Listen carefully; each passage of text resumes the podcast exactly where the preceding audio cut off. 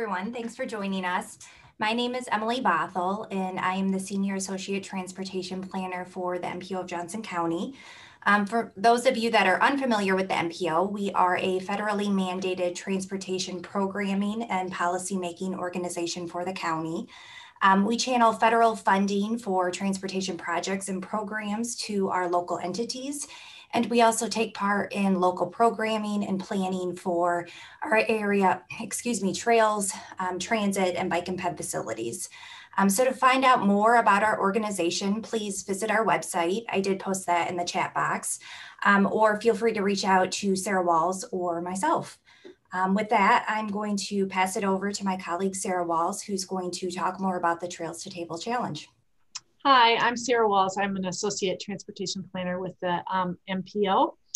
And uh, uh, a little bit about the Trails to, uh, to Table Challenge. Um, traditionally, this time of year, the, the communities that we represent, and that's Iowa City, Coralville, North Liberty, University Heights, Tiffin, and as well as the University of Iowa. We've always, um, for the last 10 years, we've had this friendly competition between community staffs where um, each staff would fundraise for a charity, and we gave a prize for the community that improved over the previous year the most. We gave a little trophy. And uh, this year, due to COVID, um, that has been hard for the communities to do because so many people are working remotely. And so the MPO said, well, um, we have a thought. Um, one of the things that we do as the MPO is we do trail counts.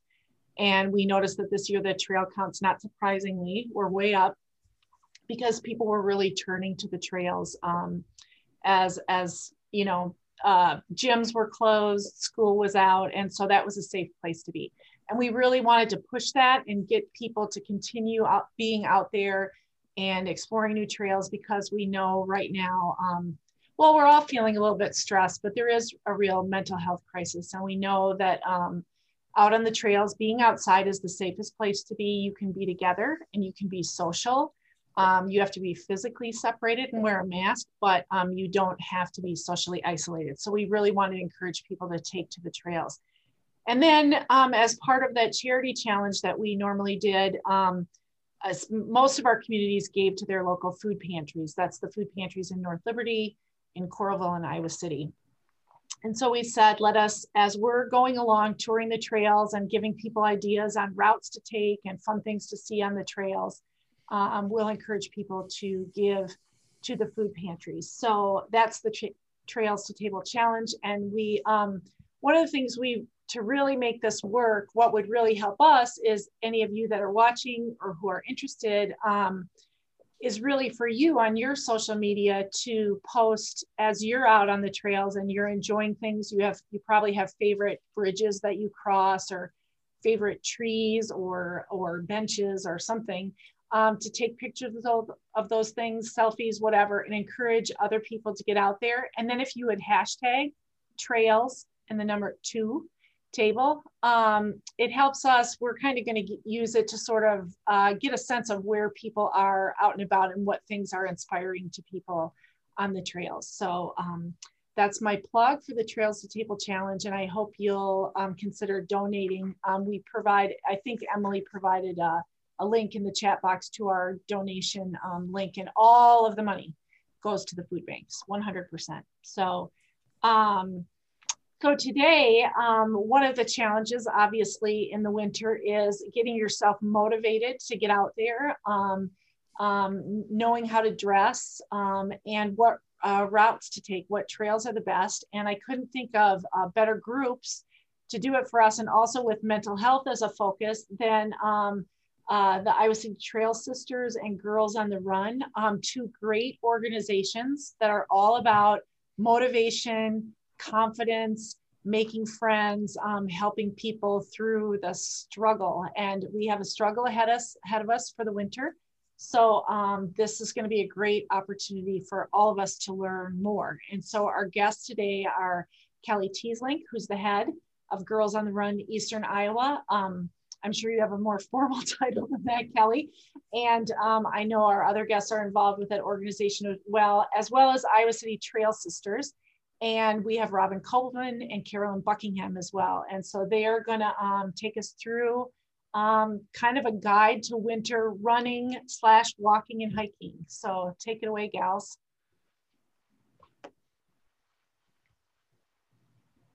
All right, I guess I am going to start.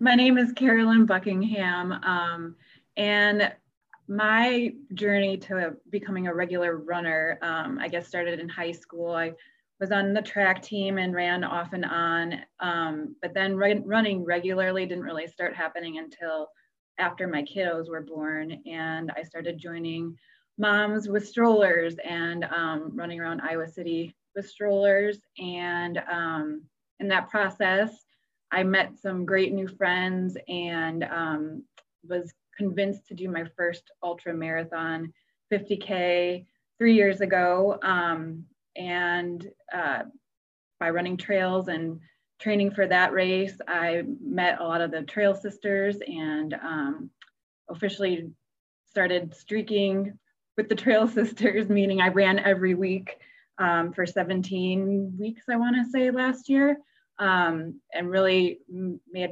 great friends with Kelly and Robin and um, a bunch of other lovely women. And um, now I guess I'm trying to uh, get motivated through the winter and this pandemic to train for my first 50 mile race um, in the spring.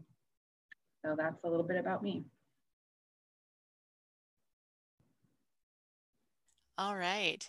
And Carolyn will be joining me as a co-leader um, for the uh, Iowa City Trail Sisters as well. Um, so my introduction um, is uh, not, not so uh, different a, a, running journey from Carolyn. I started running in college and I, I couldn't find any pictures of me and my like cotton t-shirts and all this other stuff that I used to run in like all these decades ago. Um, but I became probably more serious about my running uh, you know, kind of as my kids were born and then uh, ran all the way through my pregnancy with my fourth and final kid. Um, and then after that, um, uh, became even more serious about um, my training and um, both in terms of like how fast I was going and in terms of how far I was going. So the middle picture is from me uh, at uh, one of my uh, favorite uh, races ever, a 50 miler um, on a on a lovely converted rails to trails in uh, Illinois and um, and then the last one is is of me on uh, my favorite non-Iowa trail uh, in Sedona. So that was really fun.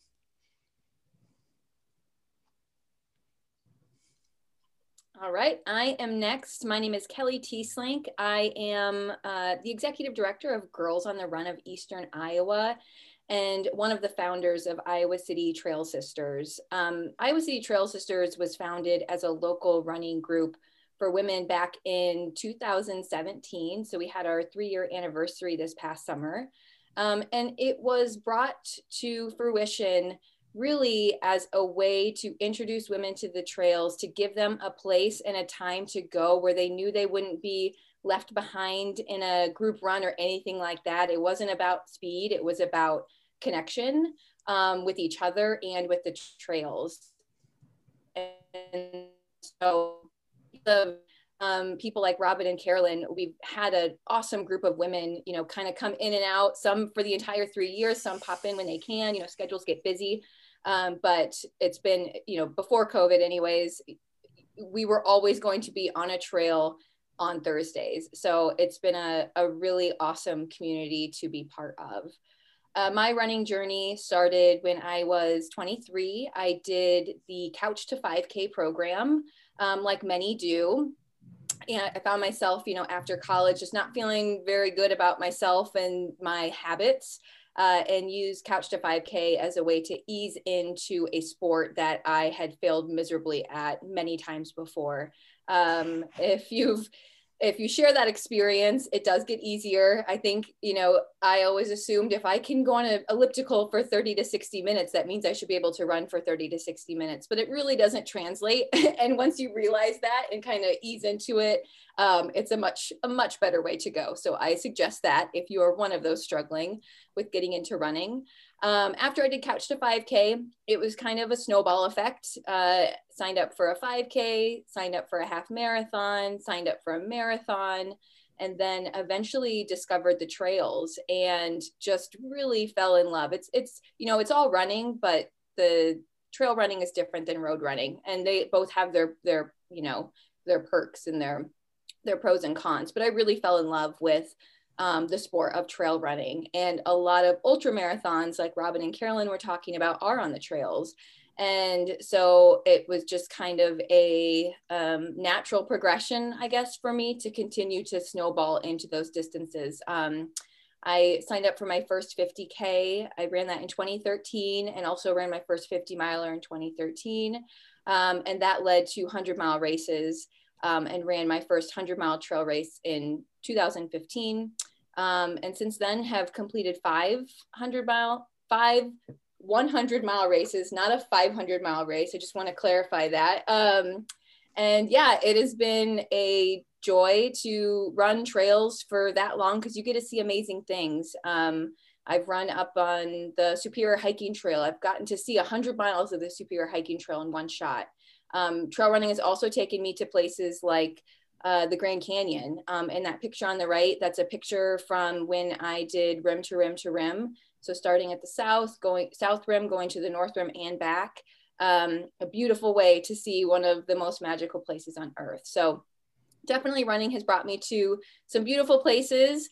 Um, and unfortunately or fortunately, you know, winter is part of training. And I think with our experience, we'll be able to give you all some tips on um, on how to survive and maybe even thrive in winter running. So I am going to pass it over to Robin, who is going to start by talking a little bit about dressing for winter. And I will say in our Trail Sisters Facebook group, this question gets asked a lot. There's always somebody wanting to know how to dress for winter and what our favorite gear is. So we'll cover that in our next couple slides. Okay, so this is so totally true. There's no such thing as bad weather. There's just bad gear. Um, and I also, as a long time, you know, Iowan, native Iowan, my whole life, right? Like, I just know that like you can always put more clothes on. So I will run when it is well below zero. I will run when it is like slightly over a hundred. And that's a lot of like weather to cover. We're just going to cover the winter part. And as you know, like even here recently, like winter weather can mean a lot of different things, right? It can be 60, which is I, I, that that can be winter in Iowa, and it can be like 50 below wind chill, right? And I won't run when the weather person tells me I shouldn't be outside, um, and I won't run on ice, but I'll run in anything in between which means there is a wide range of clothing. And so that means I have this huge pile of clothes that I'm going to kind of show you. Um, and I'm going to talk about some other things.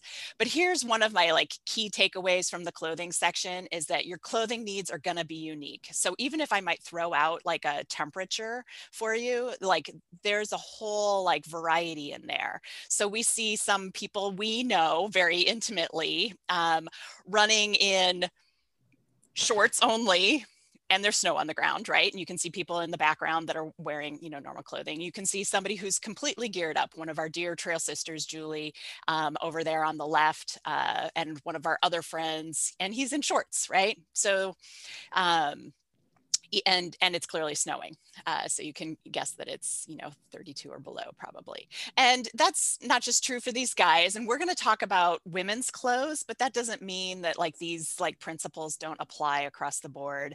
Um, if you're a guy watching we're the trail sisters but we're very aware of our misters um, and we're not covering sports bras today so if you want to have that conversation we can chat about it another time. But you can see these pictures of my friend kate and i and we're obviously running in the same temperatures but we're wearing very different clothes uh, Kate probably has on three layers in both of them, you know, full headgear. The top picture, I'm wearing shorts. um, and uh, in the bottom one, you know, she's got this full on head thing. So um, everybody uh, is different in terms of how they do with the temperatures. Um, so this is going to be one of those things where you know take away like what are the mix and match items that are really good and then figure out what temperatures those work for you. Because you can absolutely google these really nice like diagrams of in the 30s where this in the 40s where this and you know in the 10s where this um, but it may not apply to you and it can change within like for the individual. Um, so like I'm wearing a little less clothing this year because I'll bl- I could blame it on COVID, but really it's you know like some eating choices and some injuries that like disrupt things, and so I've gained a little weight, um, as have many good people this year. So uh, I'm I'm wearing even less than I normally would, and so I have to adjust my temperature gauge. Okay, next slide. So clothes. First, I'm going to cover the tops. So uh, we'll talk about jackets, vests, shirts, and base layers with the key word being layers. So as Kelly mentioned, like this, this question comes up a lot in Trail Sisters and in other any other running groups that you might find. Um, people ask that. Um, and you will find so many people that are happy to mentor you um, on a group basis and on an individual basis uh, through the winter weather. So one of my friends and I kind of designated ourselves last winter as um, a mentor for another one of our uh, trail sisters who we got running through the entire winter. Um, but we would text her when key gear was on sale and things like that, so so that she could. Um, stock up and, and get herself through through last winter and so hopefully you guys can all do the same thing so um, on the in on the trail sisters website we have um, i you know just noticed a few things and like there are kind of recurrent themes throughout um, the information. And like i said that temperature issue is not necessarily the like most helpful piece.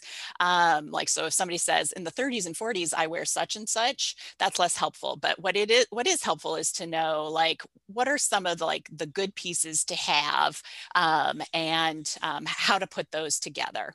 So, um, so like for shirts, um, I'll pull up a couple shirts. So, you know, having technical long sleeve shirts, um, perhaps you've gotten them at races, things like this, um, you know, that are just this regular like wicking material. Those are nice um, to have for a variety of temperatures. You can layer those.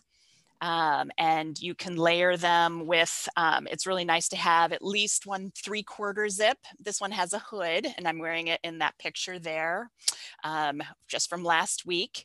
Uh, and so it's nice to have that zip. You can, uh, you can go up and down and get yourself some extra ventilation. And this one is about the same, you know, kind of wicking uh, material and weight as that other one. And so for a lot of people, they find that that's nice maybe in like, you know, the 30s. Um, and that's probably what I wore it for. But I will tell you, I wore this combo just about an hour and a half ago.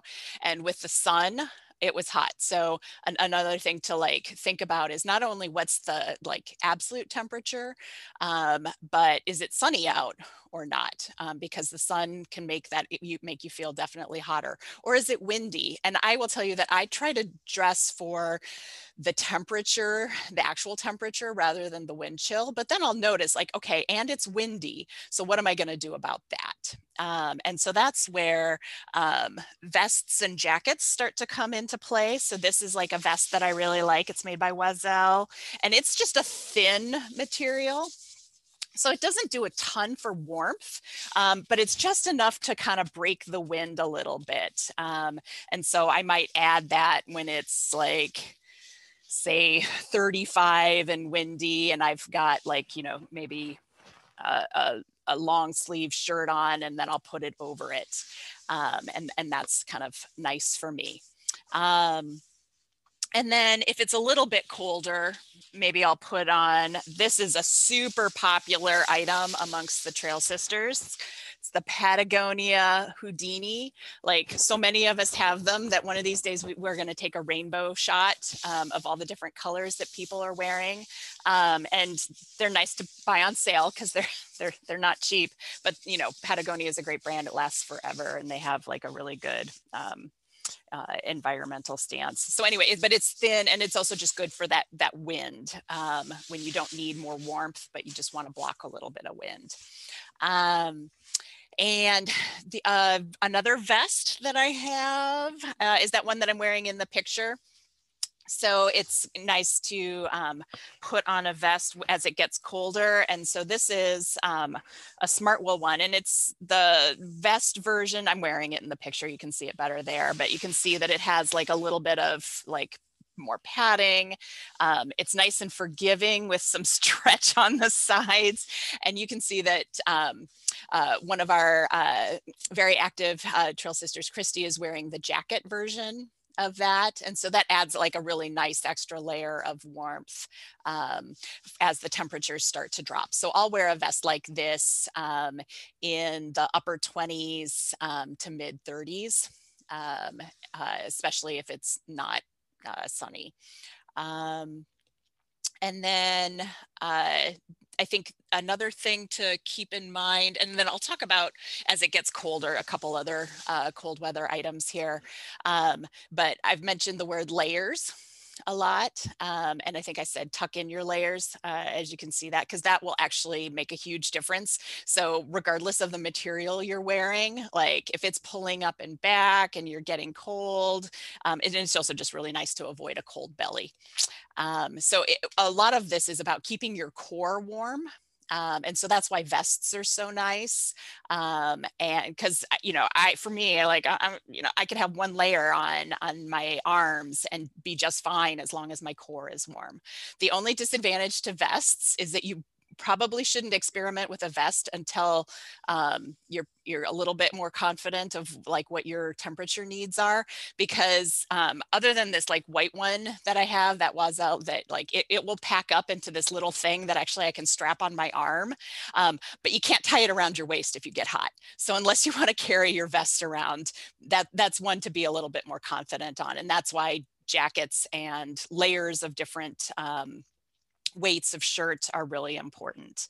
So um, other nice things shirt wise. Um, so we think about like, um, you know, layering long sleeve shirts or I'll maybe layer a long sleeve shirt over a short sleeve shirt um, if it's you know pretty warm or I think I might get hot like yesterday uh, it was sunny and nice in the middle of the day and you know 40ish and so I wore a long sleeve shirt over a short sleeve shirt so that if I got hot I could just tie that around my waist.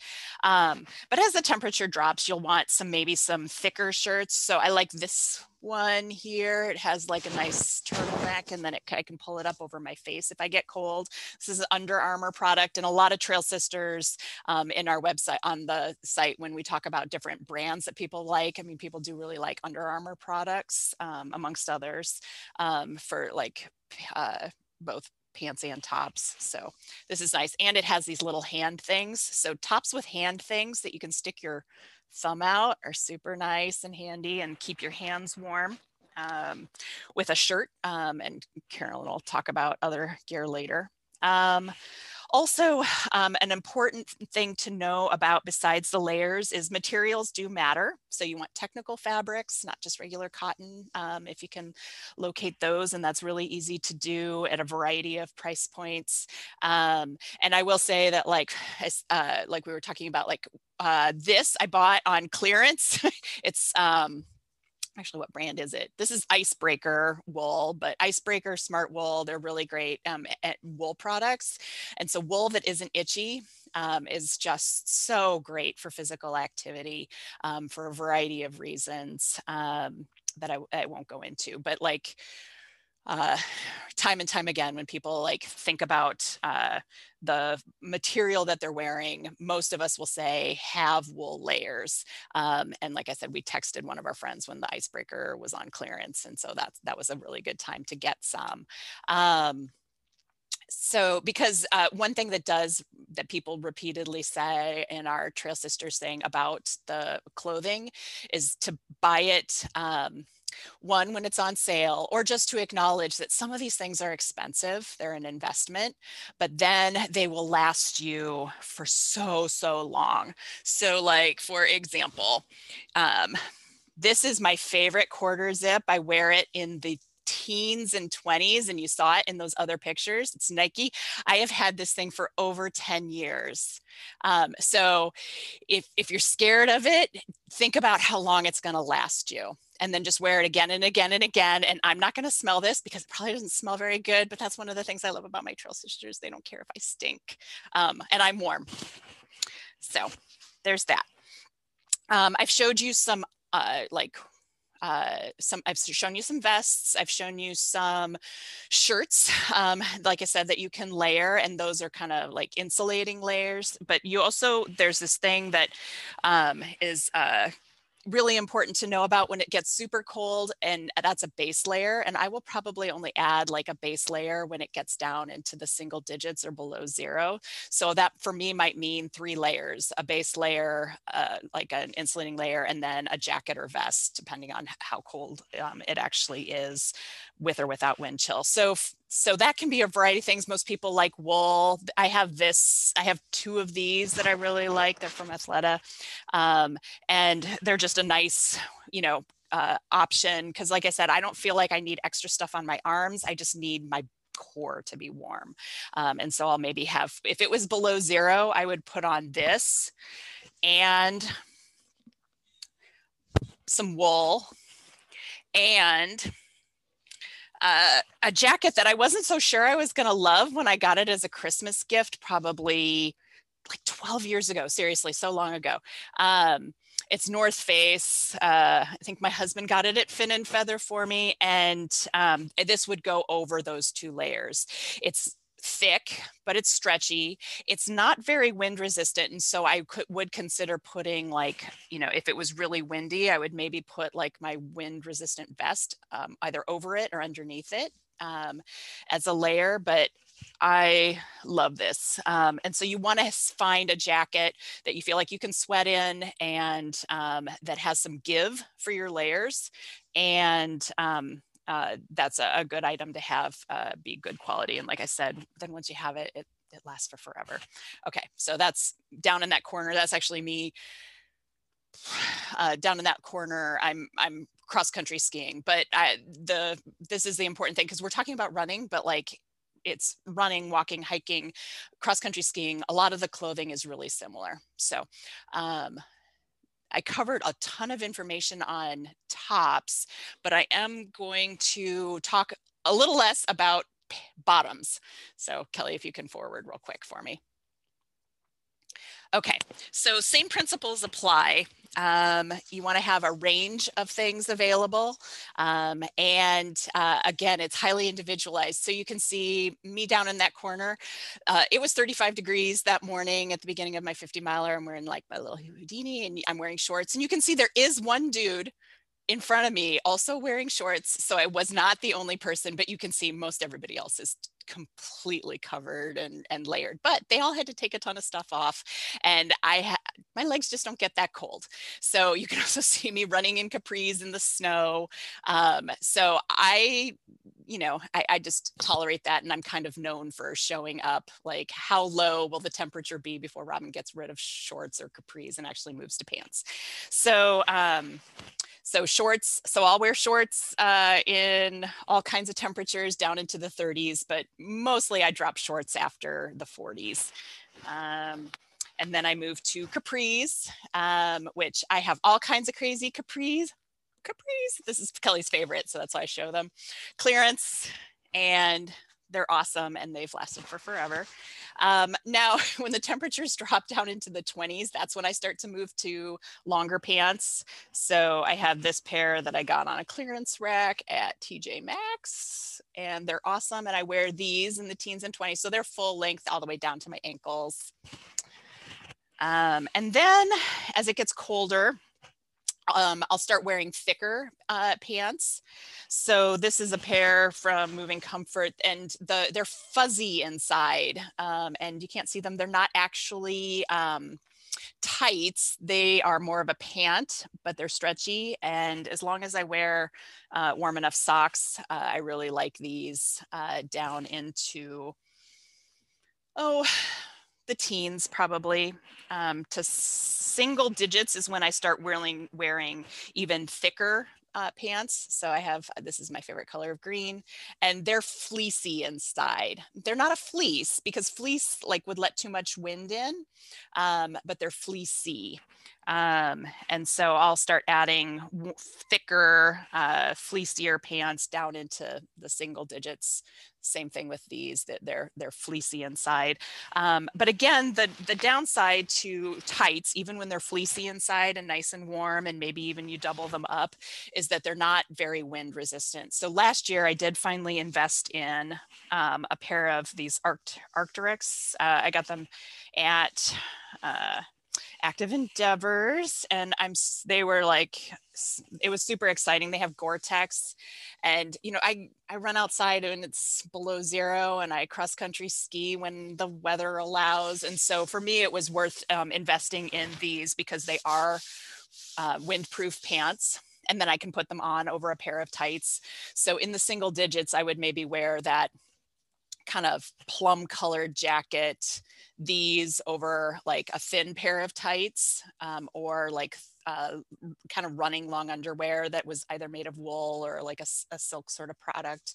Um, and then, like I said, that that core layer, an insulating layer, and so forth. And then and then I would also pair it with all sorts of other accessories. And that is when we move to Carolyn, who's going to talk about all the fun accessories. I don't have as many things to show and tell, but um, I have a few things here. Um, and I just want to reiterate what Robin said about um, the investment in gear. A lot of my, um, you know, wool layers, especially, are, you know, are 14, 15 years old. And I've worn them so much. Just, I lived in Alaska for five years and I cross country skied six months out of the year. Um, and they've lasted this long and I, I, wear them every time I run in the winter and they're just, they don't stink um, and they're just, they're really warm and you can rewear them before you wash them a bunch of times.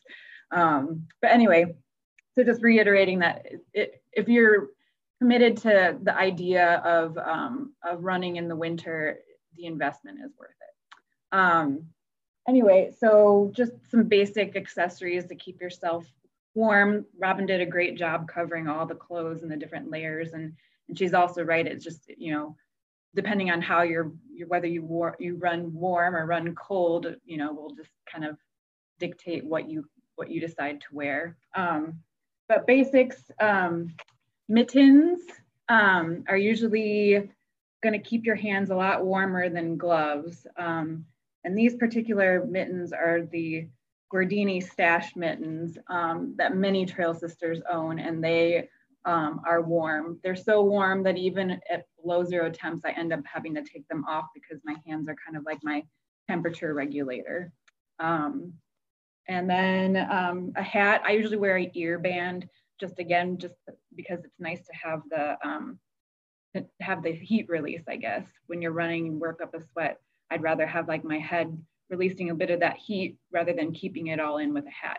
But that said, if it's like below zero wind chills and that kind of thing, I might wear an ear band and a hat. Um, I think in that picture of, of me down in the um, right hand corner there, I have a hat, an ear on, and then my, my headlamp. Um, and then what else? Wool socks or wool blend sock is usually um, the best. I go to Costco every year and I get one of those five or six packs of women's wool blend socks. Um, and they work the best for me anyway. You might have, you might want to run in cotton socks if that's your jam, but I would recommend wool socks because it'll definitely keep your feet warmer and they're more, um, your feet would be more resistant to blisters that way as well. Um, and then neck gaiters or buffs, these are also COVID friendly these days because if you're passing somebody on a trail, you can pull them up over your nose and mouth. Um, a lot of races give them out now. So this is just a really thin, um, I don't even know what kind, is it a cotton? I don't even know what is it. It's like a, it's a synthetic blend, I think. Um, so I have a bunch of these that I wear and I will wear these as ear bands too. Um, but I also have thicker neck gaiters like wool ones or even fleece ones for when it's colder. Um, and then finally, shoes. Um, when it's snowy out, I tend to wear my trail shoes, which gives you a little extra grip, um, whether you're running on pavement or on trails, just because, um, you know, if, if the if the trails aren't plowed right away or whatever, it's just nice to have that extra grip. Um, right now, you know, I ran along the river this morning and it's totally clear. So I just wore regular running shoes. Um, and then there are times when it's really icy and trail shoes won't do anything for you. So um, I think Kelly will talk more about what you can do for your shoes. Um, other than I, me personally, if it's icy, I, I've, I've actually put screws into my shoes um, and that'll give you a lot of traction on the ice. But um, I'll just turn it over to Kelly because she'll, she'll talk a little bit more about that kind of stuff. Thanks, Carolyn. Um, I'm going to talk a little bit about just a couple gear pieces that might make running in the winter a bit easier. Um, so first off, uh, a headlamp, you can see in many of the pictures that we have been showing you of our group runs, we wear headlamps because um, especially in the winter, there is a lot more dark that you may be you may be running in. So obviously a headlamp is going to provide light for you so you can see where you're running, especially if you're on the trail. That's pretty important. Um, but it also provides visibility. Um, so other cars, you know, and other folks can can see you too. Um, so a lot of varieties of headlamps work. Many of us have splurged on some of the nicer ones because we do some of these races where you just want to know that you are going to have a reliable headlamp and you're not going to end up um, with a headlamp dying, you know, in the middle of a race. Um, I have come very close to that and I hope that um, I will never, that will never happen again. Um, but buying a nicer headlamp will, will give you a little bit more confidence out there. Um, speaking of visibility, uh, buying pieces that have reflection on them is pretty important. Um, I think most like outerwear does come with reflective pieces, um, but you can also wear, um, you can buy things specifically to be seen. So you might see some of those gear items where you, it's just something that you put on top of what you're wearing. It's lightweight. It's not going to add any weight, um, but it, they might light up or it might be highly reflective. Um, I have something from a company called Oiselle where you just put it right on top. It's like a little vest, but it has hardly any weight to it, but it makes you very, very bright um, in, in light. So Carolyn mentioned spikes. And so she mentioned, you know, when it's icy, trail shoes don't do anything. Um, one option is to put screws in the bottom of your shoes. I, I have that in one of um, my older pair of shoes. The other thing that I invested in um, just last winter, which I cannot believe it took me this long to get to this piece of gear um, as I've been running through the winter for several years, is a pair of Kahtoola micro spikes. And so you can see in the bottom right hand picture, um, that is, I don't know if those are the actual Kahtoola micro spikes, but it's something very similar. I couldn't believe how well they worked. And I'm not saying I'm going out and sprinting across the ice or anything like that, but it makes running, um, easy running, really doable. And I was really impressed with how comfortable and confident I felt running on pretty icy paths and trails and things like that um, with the spikes. There's also like Yaktrax, there's a lot of different variety. Um, I found that the Kahtoola micro spikes worked really, really well. Um, a couple other things that might make things more comfortable is having hand warmers on you. It doesn't really add a whole lot to just carry them, um, whether that's in a pocket or in a pack or anything like that. Um, you know, there's nothing worse than having cold hands on a run. Um, and for me, that's like the first thing to get cold. If you accidentally get your, like, if you're running trails and there's a water crossing and you accidentally, some, you know, you slip, I'm your hand in the water and now you've got a cold wet glove uh, that's going to be miserable. So maybe having something on you that in case something like that were to happen or you know temperatures and the weather can change so quickly that you know the wind can pick up and all of a sudden you're running you're running in 20 mile an hour winds and when you started it was was zero so having th those types of things um, is is pretty easy but can provide a lot of comfort if needed um, for longer runs, you'll see a lot of folks running in running packs. So you can see that's a, a picture on the left is a race last a couple winters ago. Um, and you can see I'm wearing a pack. So that's gonna be nice to be able to carry water, snacks, and then any like extra layers. So, um, you know, Robin was talking about the Patagonia Houdini. And what's really nice and why it's called the Houdini is because it can pack up into itself and it's like this big, it hardly weighs anything. So if I'm going to be out, you know, running um, in winter temperatures for a long time, I'll stuff that in my pack. It doesn't add anything, um, but it just provides, again, another layer of if needed, it's there, but it's not really, it's not really bothering me. Um, so to if you're running long, you obviously need water, even if it's cold out, you still need, you still need to be drinking water, even if you're not as thirsty. And so when you're running in really cold temperatures, there is the opportunity for your water to freeze. Um, so a couple ways to prevent that. Um, start with a little bit warmer water. It'll just take that much longer to, to get, you know, to freeze and get cold up um, carry the bottles under a layer of clothing. So on that previous picture, I had my pack and my water. Maybe if it was really cold, I might have the Houdini over um, the pack. So it's just it's just keeping keeping it warmer and closer to your body.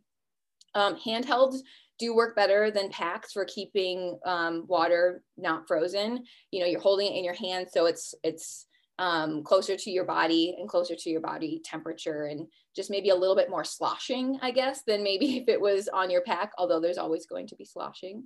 Um, and I have never tried this trick before, but apparently a little alcohol in your water can go a long way in, um, in keeping keeping your water fluid. Um, never tried it myself, but um, that's what the internet says. So just a couple ways to um, keep your water not frozen, um, if you need it. Okay, I am going to pass it to Carolyn and she's gonna talk a little bit about trail etiquette specifically um, in the winter months. Okay, you turn it to the next, oh, there we go. Okay, um, so Robin and I talked a lot about cross country skiing. Um, we are lucky um, in Iowa City or in the Iowa City area that um, the Nordic Ski Club of Iowa City grooms a lot of local trails. They groom trails out at Macbride, they groom trails at um, Kent Park and at the Ashton Cross Country Course.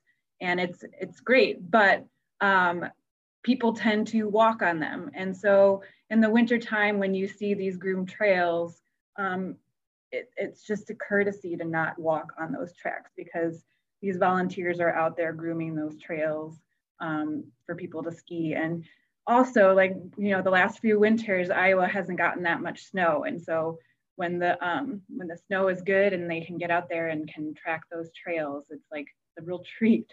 So, um, so use the trails for their intended use. Um, and if there are trail closures, you know, after the derecho happened in August, there were a lot of trail closures um, and it's important to obey um, those closures um, just in case, you know, there could be hazards that um, could hurt you. Um, so it's always a good idea to, to obey those closures. Um, if trails are really muddy, uh, the idea is to go through them rather than around them because when you're going around a muddy puddle on a trail, you're gonna widen that trail and kind of ruin the integrity of that trail. So um, wear appropriate shoes or, or, just don't care that your shoes are going to get muddy and, and go right through that mud puddle.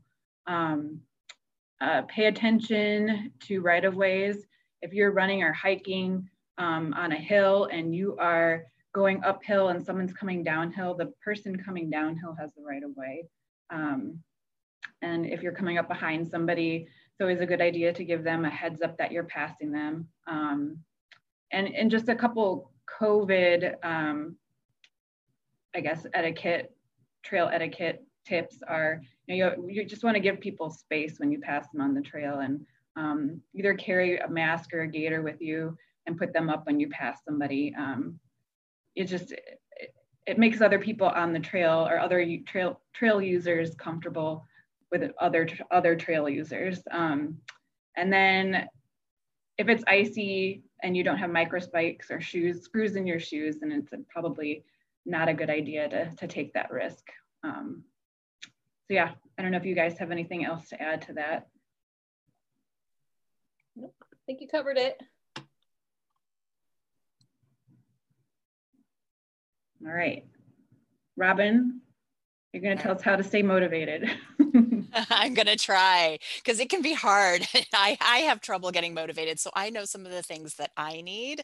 Um, and then I, um, am very invested in other people staying motivated um, for a variety of reasons. Um, so I'll say one of the like important things uh, to do is to have um, carrots, you know, sort of things that pull you to your winter physical activity. Um, and for us, you know, and hopefully for many of you, that's running.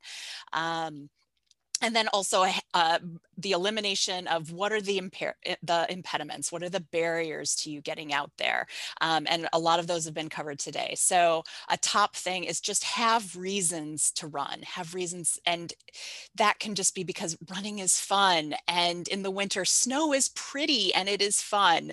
Like so th those are like good enough reasons right there but for a lot of people physical activity is about um, uh, they're being drawn to improve their health um, and improve their mental health. And so if you'll just like indulge me for a minute, because I am a medical doctor and a psychiatrist, I think these are super important. So I'm sure you know why it's good for your health, but I'm going to reiterate it's good for your blood pressure, it's good for your blood glucose, it's good for weight management, whatever that number is on the scale. Um, these uh, other things like your blood pressure, your heart rate, your blood sugar, those are super important numbers uh, for you and for your doctor. Um, exercise can actually also, in the time of COVID, uh, it, it improves your uh, prognosis if you're physically active um, pre-illness and uh, there's a little bit of evidence that uh, being physically active and exercising can improve vaccination efficacy. So there are lots of reasons to run for your physical health um, including um, covid specific. Um, and then it's really well documented that exercise is good for your mental health and a lot of people are doing that right now and it's awesome. I definitely saw so many more people out on the trails uh, this past summer um, and i'm hoping to see lots of people although not too many and not too close out there in the winter um, because it is so good for your mental health. Um, exposure to the light is really important for your mood um, physical activity um, is really important for your mood and then um, something that's especially important to all of us in, in trail sisters um, is the community.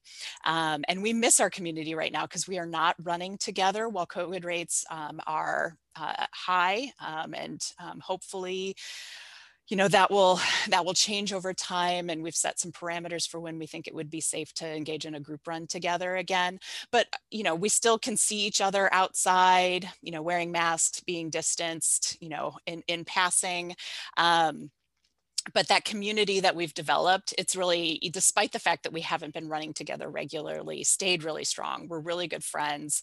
We're um, very important um, accountability partners for each other. So help each other to stay motivated.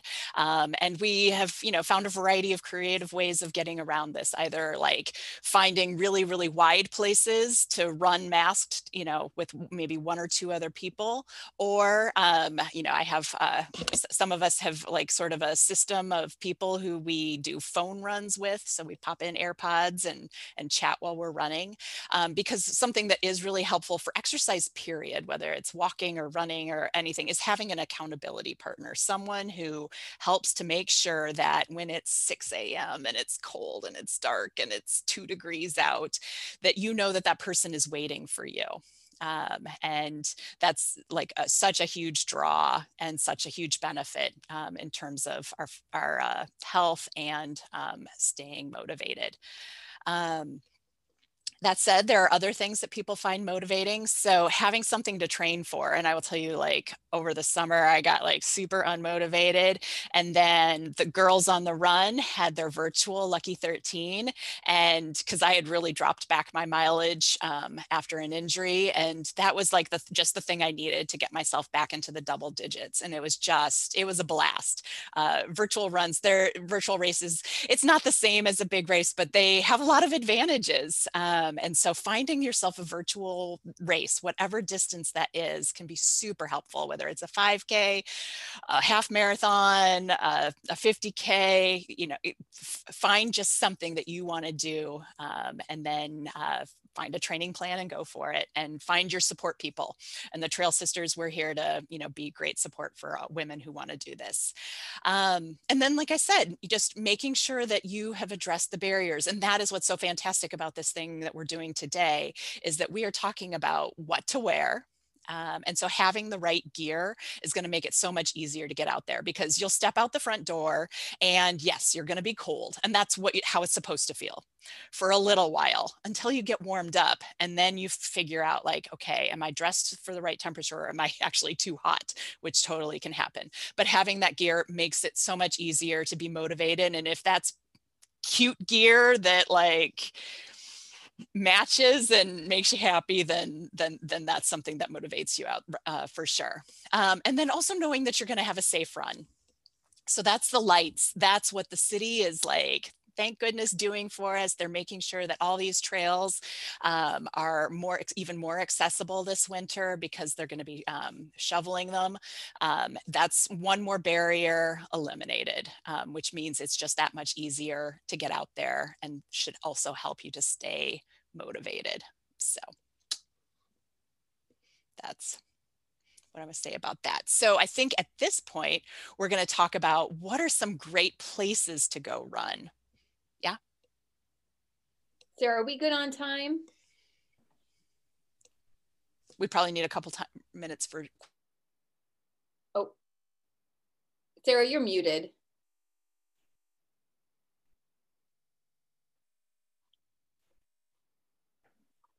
Sarah, you're muted. We did have a question that sort of relates to what Robin was talking about. Someone had asked, how do you get back um, motivation after injury and fear of re-injury is a factor.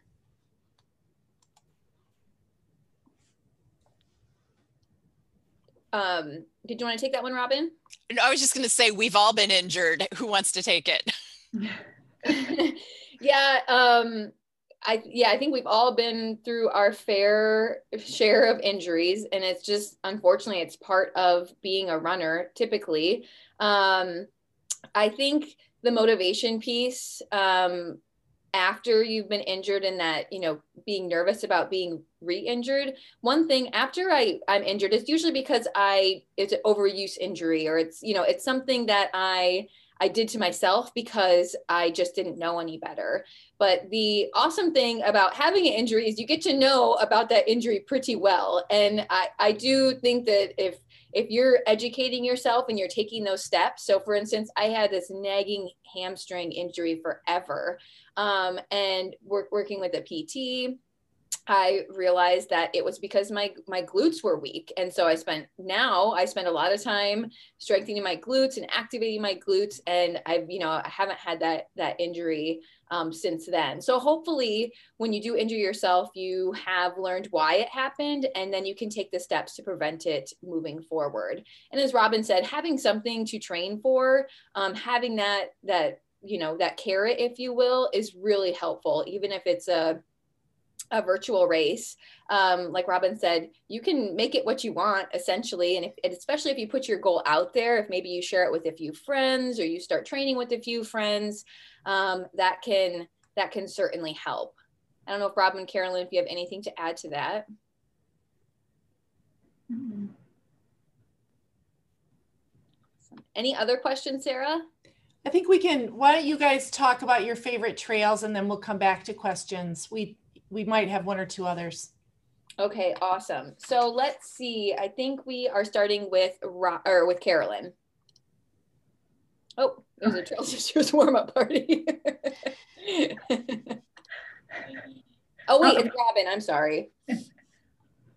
That's okay. It didn't get moved, but this is totally flexible. So uh, everybody gets um, a favorite trail, although this this can be a hard one. But for me, like it's naturally, I, I live less than 0.1 miles from one of the entrances to Hickory Hill Park. And Hickory Hill Park is a place that Trail Sisters runs in at least once a week. Sometimes we would run twice a week. Sometimes we'd even run three times a week in this park. Um, and there's so many dis different distances you can do to um, connect those.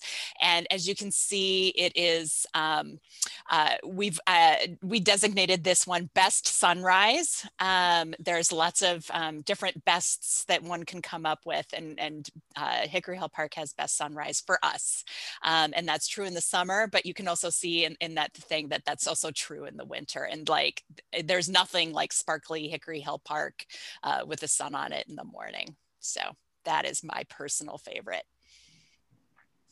Yeah, uh, Robin and I had to virtually arm wrestle for Hickory Hill because I will I will say that Hickory Hill is is my favorite as well because it's pretty close to my house and um, I run in there most days of the week. Um, but when Hickory Hill is icy in the winter time, um, the Iowa River Corridor Trail and City Park and the Court Hill Trail are all really great options, especially because they're cleared in the winter. Um, and these are just a few pictures. Like I said before, when I started running again, I, I started running with my kids in, in the stroller. And so these trails were really great for stroller running. So that's a picture there of the Iowa River Corridor Trail and then us on the bridge. And then that other one is that Court Hill Trail. And um, I use those, like I said, I ran on the Iowa River Corridor Trail this morning um, just because it's nice and clear and I can wear my, my normal running shoes and I don't have to wear my trail shoes. So, um, and, and oh, I think we designated City Park and um, the Corridor Trail as best place to see eagles in the winter.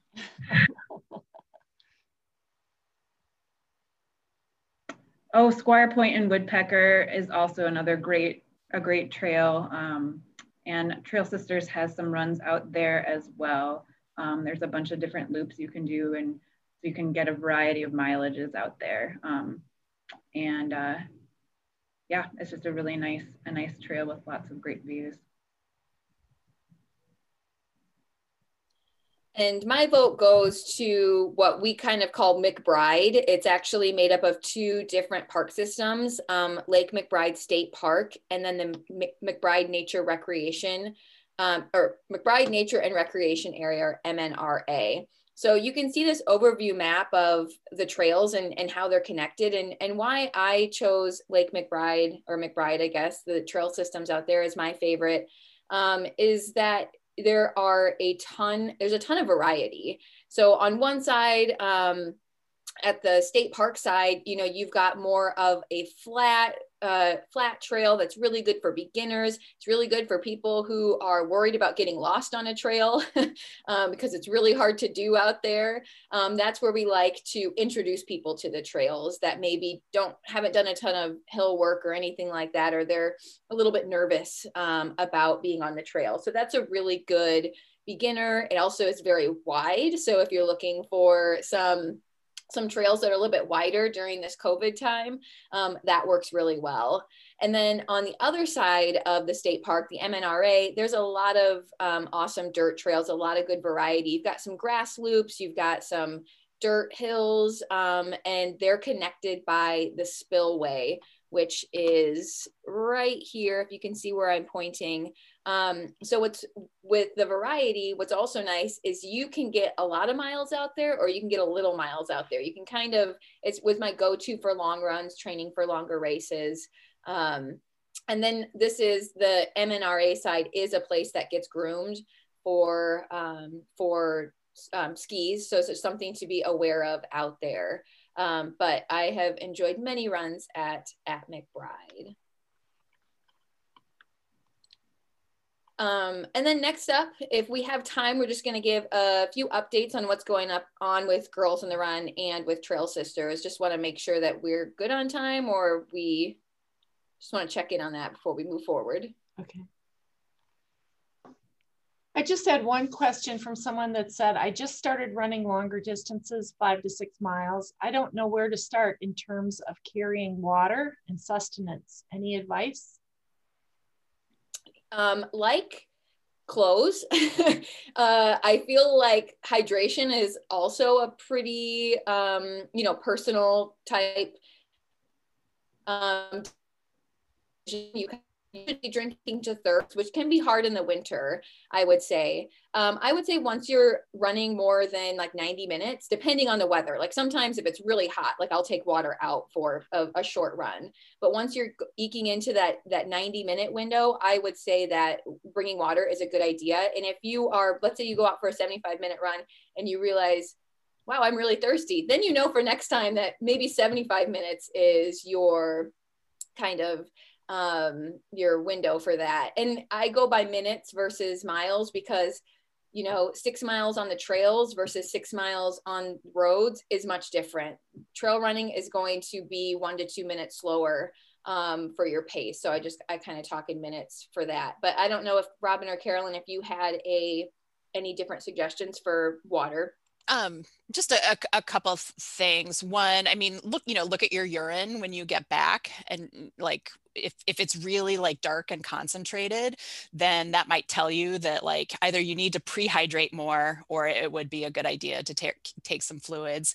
And then also as you start adding um, more distance like kelly said that beyond that 90 minute range that might be sometime when um, if i'm looking ahead to like you know a half marathon and i need to practice with um, electrolyte fluid or gel um, so even if maybe i'm out for like you know just if i'm out for something that's over 60 minutes and i know i need to practice i may start you know practicing just getting my gut ready to be able to like navigate what that feels like. So depending on how often you're going to be doing that during a race i was just going to say i'm someone that likes to carry water um, and for you know like Kelly said, you know, maybe up to 90 minutes, I would bring my handheld water bottle. You can get them, you know, at any sporting goods store or on Amazon for you know, 20 to $30. And they usually have a little pocket in there and you could bring a granola bar with you and just kind of like test out how, how you feel and whether you, you feel like you need fuel um, and that kind of thing. It's a good way to start out.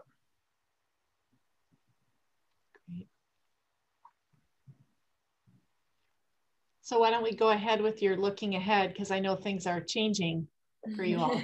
yeah. So at Girls on the Run, just for those who are not familiar, um, we are an after school program for girls in third through eighth grade. And typically we host our programming at schools. Um, we use running to teach girls life skills, so social emotional lessons, um, things um, and tools to give them the confidence to be who they are and embrace who they are and others around them. So we use running and physical activity to do that. Um, so as you may have guessed, um, hosting after school programming in schools during a pandemic um, has certainly forced us to change the way um, that we serve girls for the time being.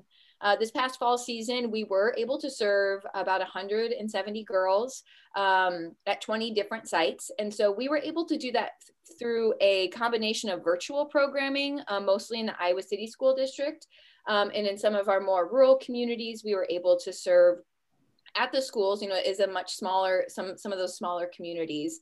Um, so we changed um, a bit of the way that we run our programs. We had smaller teams. Um, we changed all the activities where you know like no human knots things like that making sure that um, all the girls had enough space wearing masks things were staying sanitized and um, all those um, guidelines and things like that. So looking ahead to spring we learned a lot in our fall season um, and we're excited to continue to empower girls this spring.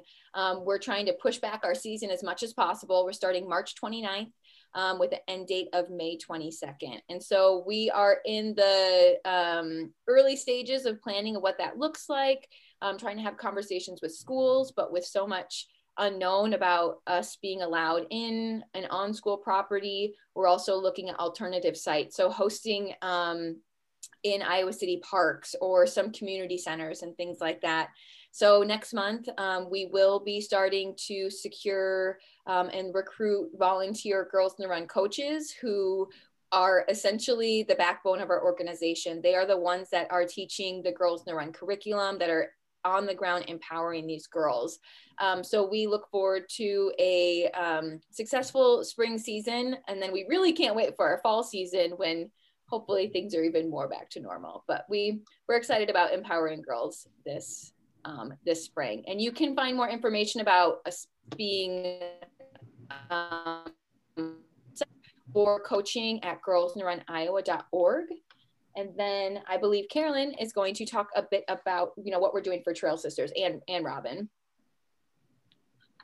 Robin, I might let you take this one to talk about about what's happening going forward. Oh, so I didn't know I was taking this, but I'm happy oh. to talk about it just briefly. You know, so I mean, we have a tentative return to run plan as you know people get vaccinated and um, and things like that. But I think you know, I I think we're kind of rates are approaching where we think that it might be reasonable for us to start small group runs again. Um, but I'm uh, recommending that we wait until after um, the, we see the effects of the holiday season because obviously vaccinations have only just started. Um, and for example, I'm a medical uh, uh, physician, but uh, I don't even know when I'm getting vaccinated. So this may all take a while for us to feel like we can do this again, this picture, right? Um, but uh, we, um, uh, remain a really good uh, resource. We're having a, we've actually um, put together our own virtual run um, to keep ourselves motivated um, at a variety of distances. And we'll be utilizing all of the Iowa City Trail system from the far southern end all the way to the northern end, you know, moving into Coralville, North Liberty. So we're really excited about that. And uh, yeah, we just hope any, you know, women runners who are interested in learning more about the trails um, in whatever way we can teach them virtually and eventually in person uh, will find us through Facebook um, and the Iowa City Trail Sisters. And if you're not on Facebook, there are other ways of finding us. Uh, so um, through the uh, larger Trail Sisters organization, there's a, a, platform that is not on Facebook um, that can connect you to us as well. Great. Well, thank you so much. We're about out of time, but I do really, especially for those, the person who was asking questions about um, getting motivated after being um, injured, Trail Sisters is a really great organization. I haven't run with them lately, but I have in the past. And they're very supportive of every uh, speed, every age. And so that's what really makes it fun is it's such a mix of people. It you guys make it sound like it's very elite and i know that you do some very elite things but it's a very friendly casual environment i would say very supportive. Um, and i want to remind everybody about the trails to table challenge. We would love if you would post on your social media again your favorite trail runs your things you observe along the trail with that hashtag trails to table um, and you can find us at mpojc.org or, or look for us under the Trails to Table um, on Facebook. And we are, we are posting lots of maps, videos, photos. Um, we're uploading those maps to our website as well. But some of the trails that you mentioned today, the, um, the uh, let's see, the, the Iowa River Corridor um, Trail, we just um, posted a nine mile, what we call the, the Blue Ribbon Loop that's a fun one to do on bike and, and for runners or walkers as well. But we just want to encourage everybody to get out there and stay active as best you can through the winter because outdoor is, is the safest place to be. So thank you guys, really appreciate it. And we'll, we'll be um, putting these together as videos that people will be able to see on channel four. And we'll also be um, posting about them on our social media. So thank you.